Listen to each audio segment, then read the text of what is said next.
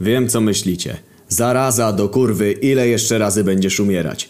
Po pierwsze pierdolcie się, a po drugie, tym razem wcale nie umarłem. Ostrze Afrodyty trafiło mnie dobre kilka centymetrów poniżej serca, ale coś czułem, że moja rybka będzie chciała powtórzyć swój atak. Natychmiast chwyciłem ją za dłoń, kiedy usiłowała wyciągnąć swoją zabawkę z powrotem i wykręciłem ją mocno, aż niesforna bogini syknęła z bólu. Niegrzeczna szprotka. Skrzywiłem się i usiłowałem wstać z piasku i jednocześnie nie wpaść na kogoś z walczących. Proces przemiany mojego zwierzątka wywołał prawdziwą burzę piaskową, która przy takiej przewadze liczebnej przeciwnika wyrównała nieco nasze szanse. W tym całym chaosie spojrzałem nagle na głód, który wciąż w sutannie rozrywał właśnie na pół kolesia o pustym środeczku. Mm, hej zaraziu, wystękał odpychając od nas jakiegoś szarżującego afroafrykanina. Gdzie nasza nieudolna zabójczyni? Podniosłem rękę, żeby pokazać mu, że cały czas ją trzymam, ale wtedy moja podopieczna ugryzła mnie z całej siły w ramię. Zdecydowanie wolałem jej zwierzęcą formę. Nie dałem się jednak tak łatwo i sprzedałem jej kopa w brzuch, co trochę ją uspokoiło. Pył zaczynał powoli opadać i moim oczom ukazał się Jan, który napierdalał swoich podopiecznych Biblią. Czy nie wspomniałeś czegoś o tym, że chciałeś im pomóc, czy coś? Rzucił do niego śmierć, który właśnie nabił trzech ciemnoskórych oponentów na swoją kosę.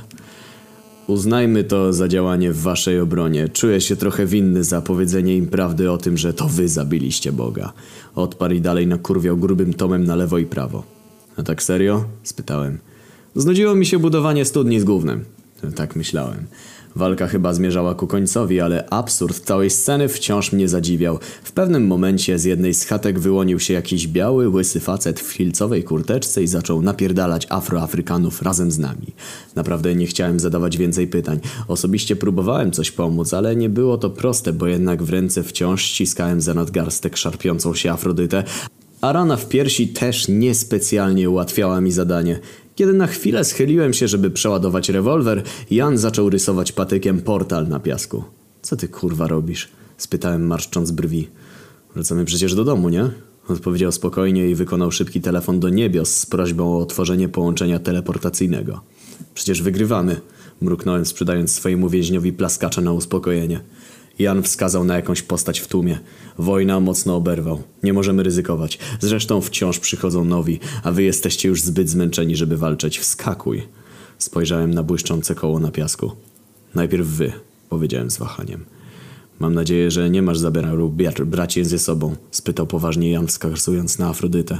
Ona nie spocznie, póki mnie nie zabije. Strach pomyśleć, co obiecała jej Maryja jako nagrodę. Trzeba będzie ją przesłuchać, odparłem lakonicznie i wepchnąłem apostoła do portalu. Chwilę później do środka wskoczył głód, a następnie śmierć. Wtedy zobaczyłem, że Jan miał rację, wojna rzeczywiście mocno oberwał. Osłaniając go przed atakami z każdej strony doprowadziłem go do portalu i obdarzyłem wymownym spojrzeniem. Nie masz zamiaru z nami wracać, prawda? spytał smutno. Nie, odpowiedziałem szczerze ale ona już tak. Popchnąłem Afrodytę prosto w jego ramiona. Zaopiekuj się nią i trzymaj z daleka od Jana. Jak wrócę, to się nią zajmę. Dreszcz przeszedł mi po plecach, kiedy wymacałem w kieszeni rękojeść noża.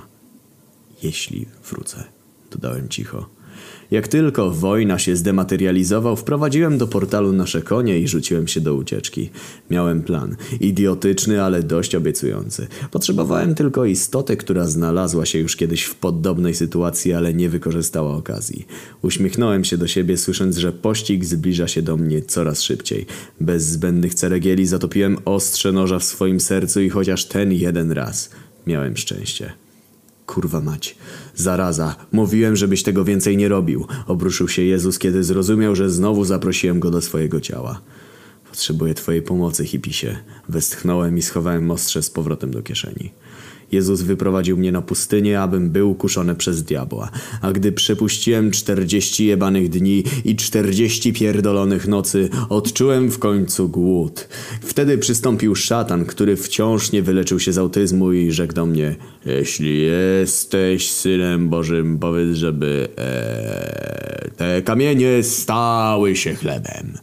Lecz Jezus mu odparł Napisane jest, nie samym chlebem żyje człowiek, lecz każdym słowem, które pochodzi z ust Bożych.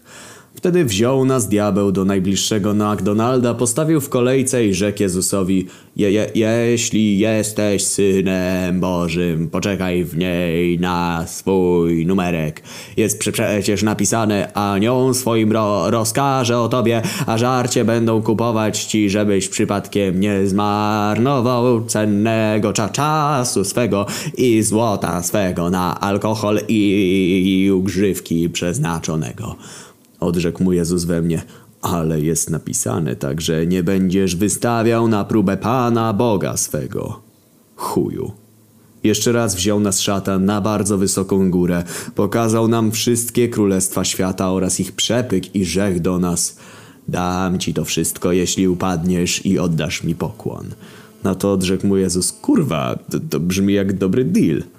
Nie, nie zgadzam się na to. Ściągnąłem cię po to, żebyś mi pomógł do kurwy nędzy. Zaprotestowałem. Kurwa, błagam cię, chcesz się targować z autystycznym szatanem, którego nawet tu nie ma?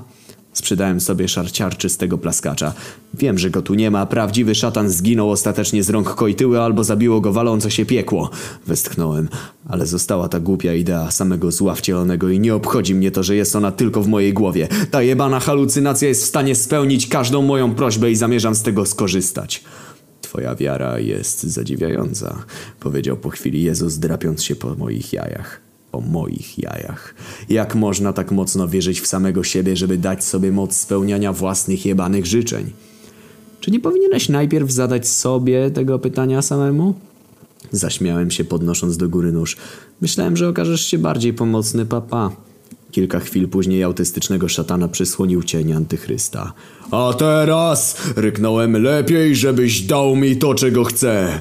Kiedy wreszcie udało mi się doczołgać do najbliższej wioski, byłem już skrajnie wycieńczony. Po drodze wpierdoliłem chyba z pięć kilo piasku i swoje spodnie. Macie tu telefon. Wyjęczałem na widok jakiejś ludzkiej sylwetki, która wyszła mi na powiadanie. Lepiej. Mamy wódę, stwierdził podejrzanie znajomy głos. Chwilę mi zeszło, zanim w końcu go rozpoznałem. Kurwa mać, tylko nie wy, wydyszałem upadając na piasek. Witam ponownie, powiedział z uśmiechem Adam. Ocknąłem się jakoś w nocy. Przez szpary w namiocie wpadało jasne światło księżyca. W Afryce mają księżyc? Zdziwiłem się i próbowałem podnieść się z piasku. Ewa stojąca nade mną powstrzymała mnie jednak przyciskając stopą do ziemi. Poczekaj, skarbie, mamy parę. Prawie żałowałem, że nie pozwoliłem jej dokończyć. Może trochę pospieszyłem się z pociąganiem za spust, że też nie pomyśleli o zabraniu mi rewolweru. Nagle do namiotu wpadł Adam i na widok swojej wybranki leżącej obok bez połowy głowy podrapał się po głowie. Kurwa, westchnął. Nie próbujcie się z nami więcej kontaktować. Nie obchodzi mnie, czego chcecie. Znajdźcie sobie jakieś ciekawsze zajęcie od stalkowania nas, zbieranie znaczków, hodowla marchwi. Co tam wam pasuje? Poczekajmy. Po raz kolejny prawie pożałowałem posągnięcia za spust tak szybko. Otrzepałem się trochę z piasku i powoli wyszedłem na zewnątrz. Było naprawdę ciemno i zimno. Na szczęście para porywaczy ubrała mnie w jakiś włochaty kożuszek. Gdzieś w oddali widać było światła wioski, do której udało mi się wtedy doczołgać. Obozowisko Adama i Ewy było najwyraźniej nieźle od niej oddalone. Nagle w ciszy rozległ się dziwaczny dzwonek telefonu.